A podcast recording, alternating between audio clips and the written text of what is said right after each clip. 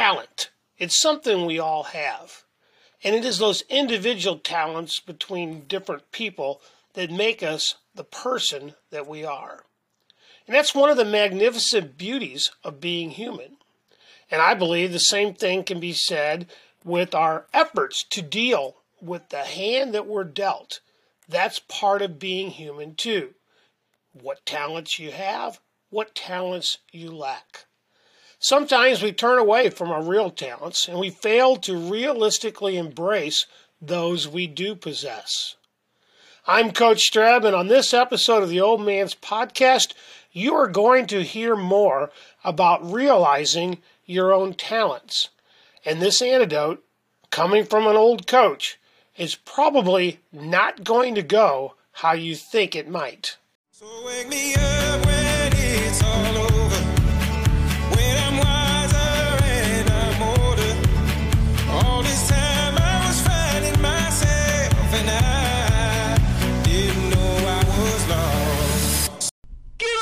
grass! Damn kids.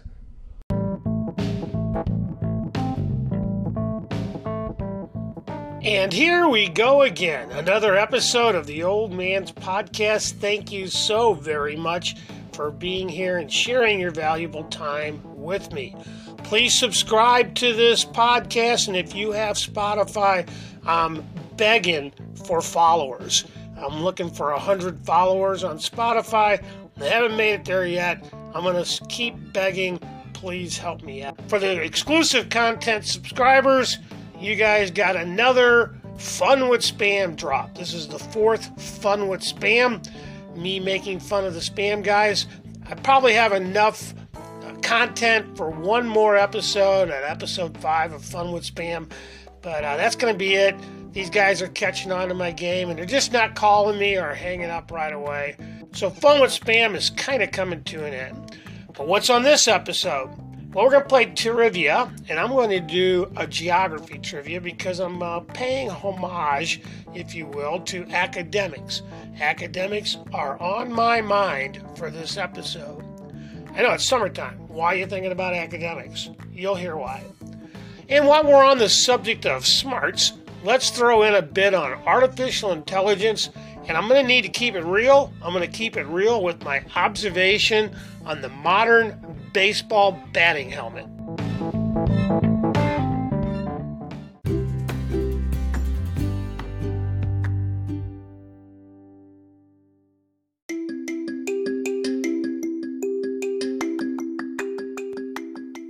I just want a passing grade.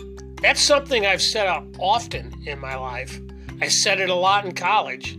In fact, in kinesiology, I said it four times before it finally happened. Every fine arts class I've ever taken, college or high school, I've begged for a passing grade.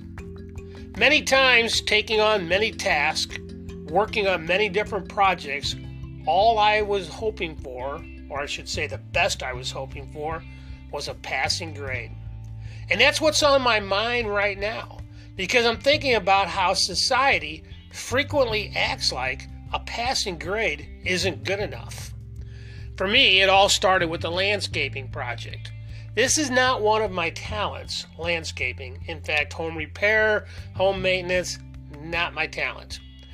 But I, th- I had this little landscaping project that I thought I could take on. I was going to put some bricks along the side of two flower bed areas and put in the mulch and add some ground covers and some flowers, right? Everybody's done that. Doesn't sound like a big deal. And it really wasn't. My neighbor who lives across the street, Mike, he's really good at that stuff. His house looks fabulous. He and his family, in fact, his wife mostly, tend to the gardens and the flowers, and everything looks great over there. My house doesn't look as landscape beautiful as his, and what does look good on my house in terms of landscape is something I paid somebody else to do. Rarely do I take this on myself. So Mike was a little shocked when he must have looked out the window and saw me toiling away in a flower garden. After I had finished up, he came over to see how my work looked. He was just checking it out, being neighborly. But I had a joke and asked if he was here to evaluate my efforts. We laughed about it and talked a little bit about what I had done. I finally offered up a grade for what I thought I deserved on the project that I had just completed. I said, It's not bad. It's got to be at least B minus work. He laughed. Uh, he didn't chirp in whether he agreed with that or not. He may have had an F in mind. I'm sure he didn't have an A. But before he could speak, I reminded him this is landscaping. This is not my major. And in coursework that isn't within my major, like landscaping, a passing grade will do just fine. And I know everybody wants an A on everything that they do. And this is kind of like the participation trophy philosophy. People, I'm telling you, you're not going to get an A on everything. You're not going to get a B on everything. C is supposed to be average. Most people should get C's. Being a former educator, we dealt with this all the time. A kid was clearly doing work that would be considered average. Now, that was a good job for this kid in this particular academic area. Didn't have a lot of talent there. So he or she was making an effort and doing average work. That's a C, right?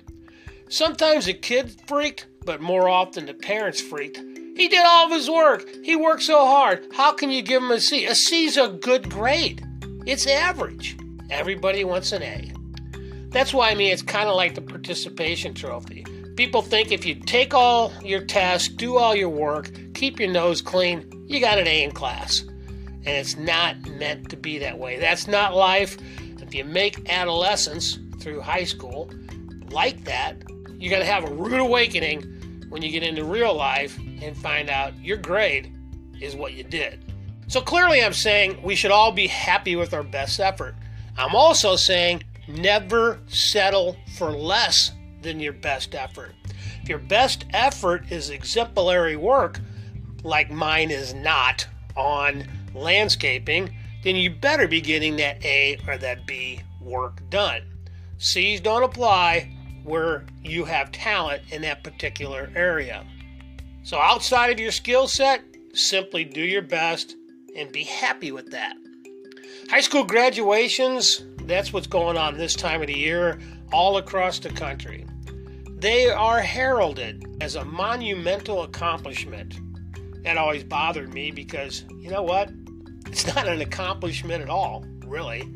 It's a benchmark, like your first tooth came in, or you got your driver's license.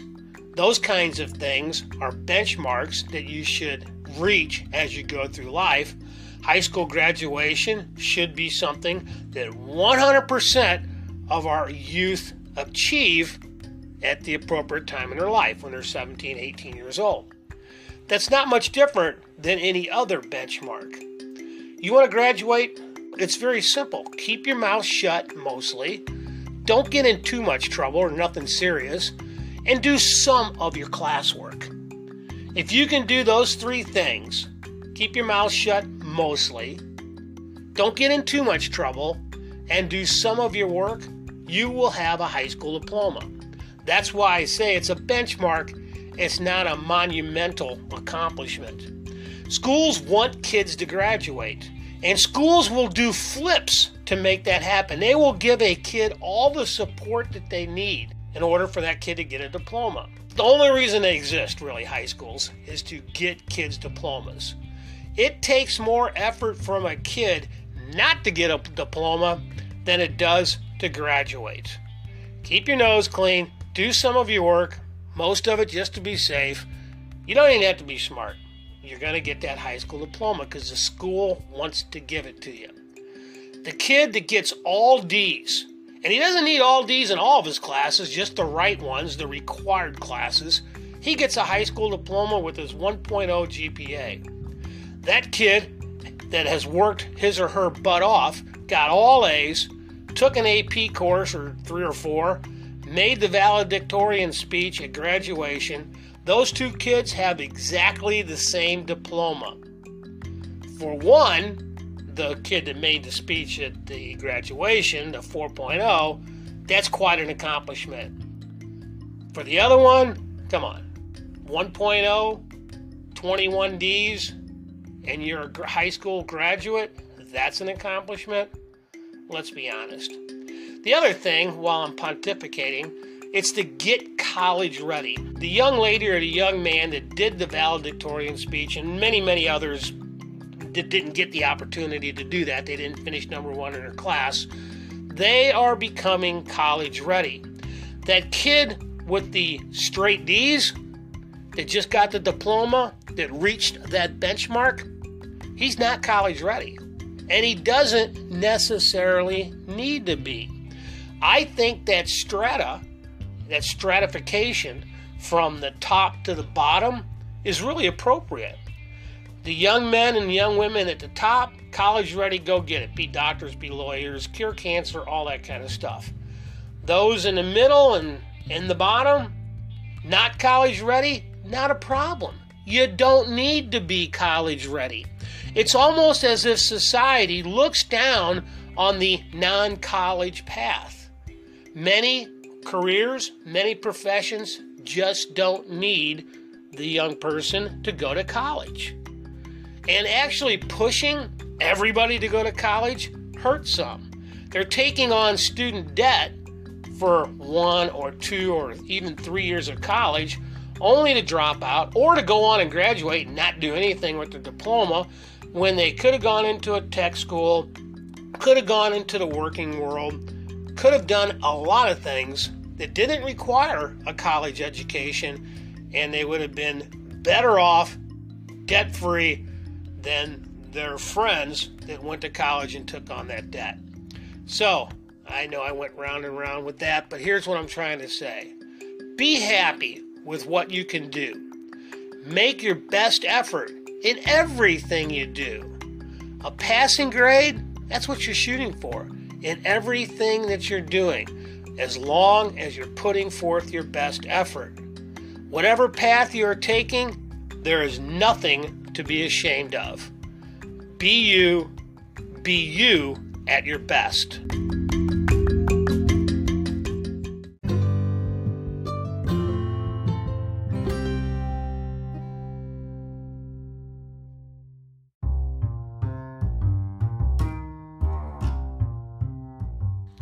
I remember when. Something you hear from us old people often. And that's where I'm going on this segment. I remember when baseball helmets, the batting helmets, were quite different than they are now. And how baseball helmets have changed really tells me a lot about society. So I've been watching baseball. It's been, what, three months now into the season. It's on TV all the time, going to high school games, watching little league games, and of course, watching college and professional games. And I noticed, and you probably have too, over the recent years, how the batting helmet has become much more complex. Got a face guard. The softball players sometimes have a cage, like a football helmet, so the ball can't hit them in the face, which is great. They got this plastic piece that'll come down and cover their jaw because, yeah, getting hit in the face with a 95 mile an hour baseball is going to hurt. That's what the helmet's for. I was watching this and thinking back to when I did Little League in the 60s. So it was probably about 69, 68, 70, somewhere in that time frame. Our batting helmets looked a little bit like earmuffs. They were just like earmuffs the batting helmet, and it really wasn't a helmet, it was, we called it a helmet, but you would put it on and look like a wrestling headgear. It really only covered your ears. The top of your head was exposed, as was everything else, but it covered your ears.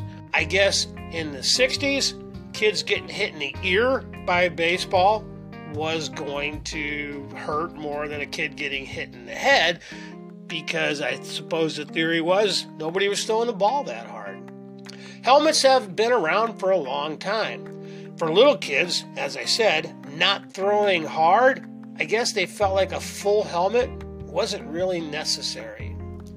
I don't think that then people were less interested in safety than they are now. It was just a different perspective on what was safe. Now, updated technology on helmet construction, as I said, the face cages and the protection for the batter's face adds to that. Um, you know, scientifically developed cushions and all that kind of stuff in the helmets. Of course, it's much, much more safe now. In every aspect of our life, being safer now is just easier than it was back in the day, whenever the day was. It also seems like safety is more coveted, that we want our kids to be safer now than our parents wanted us to be safe. I don't think that's true. I don't think safety is more coveted now in the year 2023 than it was in 2003 or 1993 or 1983. I don't think safety's become more important. I think it always was important that parents always wanted their kids to be safe. I do feel that now safety for our children is like an obsession. It started 10 or 15 years ago when we started using the phrase helicopter parents. Always there, always on the scene, hovering around, making sure that nothing bad happened to their kids. And then that developed into what we called the snowplow parent. The snowplow parent is what we're dealing with now. That parent gets out in front of the kid and gets rid of the trouble, at least all the trouble they can anticipate, before it ever happens. So, where did all that come from? Well, it's that concern, right? The concern for safety that led us here, and you can't really complain about that. That's really important. Parents should keep kids safe. The question you might be thinking are we over the top? Are we out of control with how much we spend, how much effort we put into making our kids safe? That's not the real question. And it's not what you should be asking what's happening here. What you should be asking is where is this going to go? Will the pendulum swing the other way when the kids who are now kids become parents? How differently will they do things? Will they wrap their kids in bubble wrap or will they let them take a risk or two? That'll be interesting for us all to see.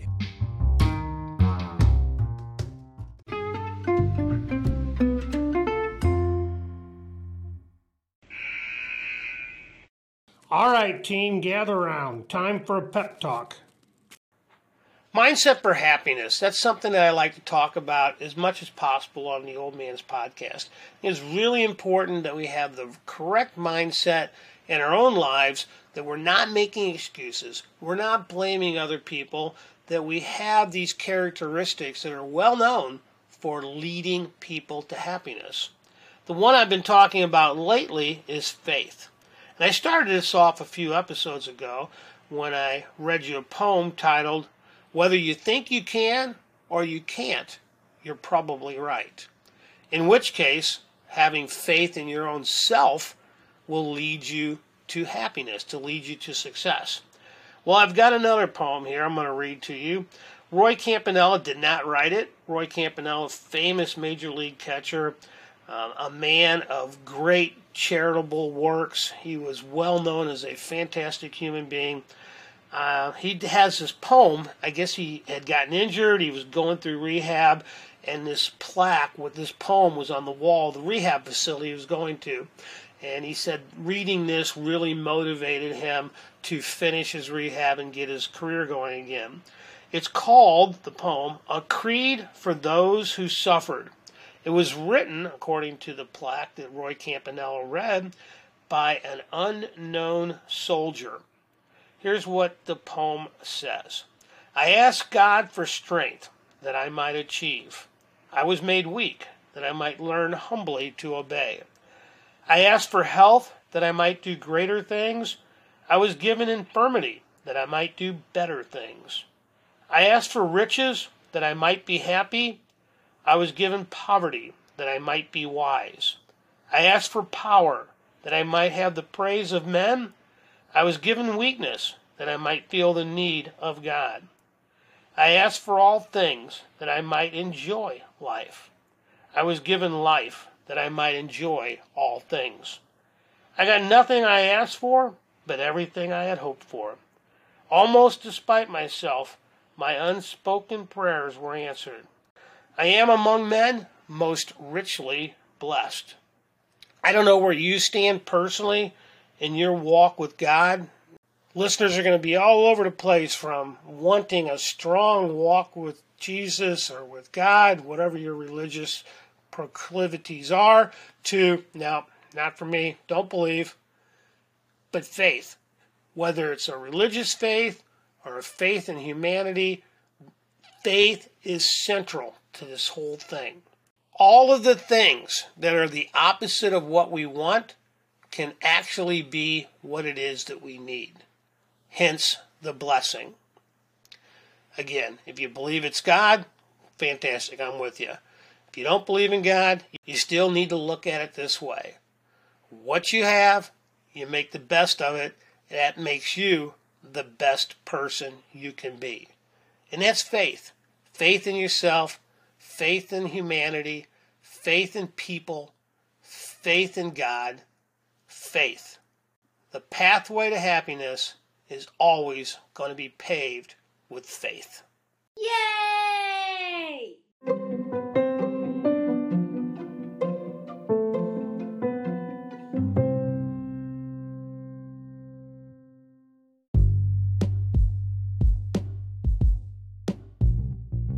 Engage your brain. Something we do weekly on the Old Man's Podcast to remind me and everybody else that you have to do brain engagement activities as you age to prevent that age related memory loss. Studies show, and it's really, really strong, that doing puzzles and playing strategy games, anything like that, that makes you use your brain, gets you off the couch, that's good for your brain so we're going to do geography on this episode because I'm in an academic state of mind. You can tell that from what was on my mind. What is the capital of Scotland? The capital of Scotland is Edinburgh. Edinburgh, Scotland. Nova Scotia. It's on the east coast of what country? Nova Scotia. Way up north. Arctic Circle, we're talking here. It's on the east coast of Canada. Those two are pretty easy. Let's, let's challenge you a bit. There's a small country located between France and Spain. Look, picture that in your mind. We're on the map. What is the name of that small country located between France and Spain? And it is small. It's not the smallest, but it's tiny. The name of the small country between France and Spain? Andorra. There you go. Fourth question Where would you find the Spanish Steps? Yes, this is a trick question. The Spanish Steps? Not found in Spain. The Spanish Steps are found in Rome. Rome, Italy is where you find the Spanish Steps.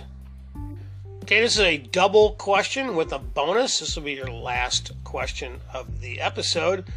There's a U.S. state flag that has a year on it. What U.S. state flag has a year on it? And bonus points, what is that year? The U.S. state flag that has a year on it is the state of Wisconsin. And that year, which I assume is when it became a state, 1848. All right, there you go. Make sure you do something every day to engage your brain.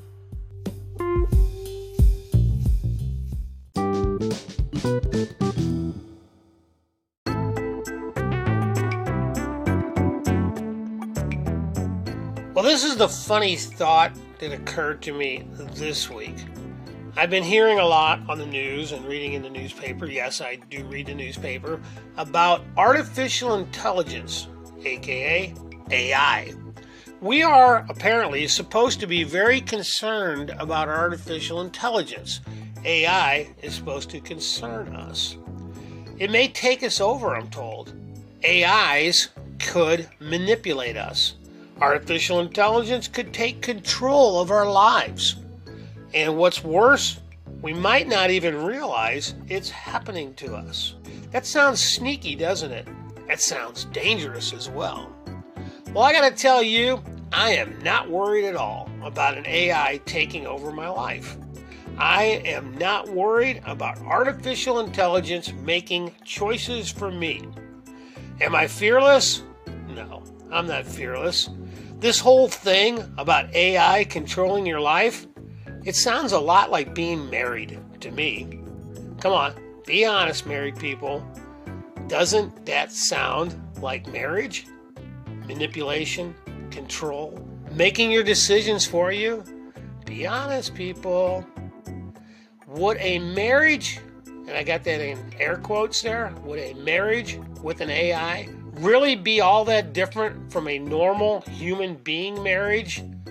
Okay, I know it's a little bit different. Yes, I've seen all the movies Terminator, Westworld, seen them all.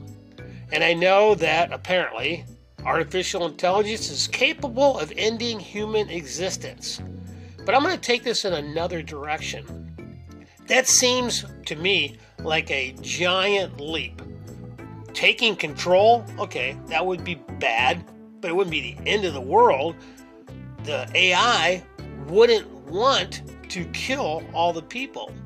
Wouldn't the AI lose its actual function, controlling people, if it killed all the people? I think it benefits artificial intelligence to protect people to keep people alive so that it, the artificial intelligence, has somebody to control. Now, maybe you think I'm overestimating what might also be called an AI's capacity for compassion. They don't really have that. But it's not compassion, it's need. The AI needs people or it has no function. Sounds a lot like a marriage of convenience, and I think that's what we call it.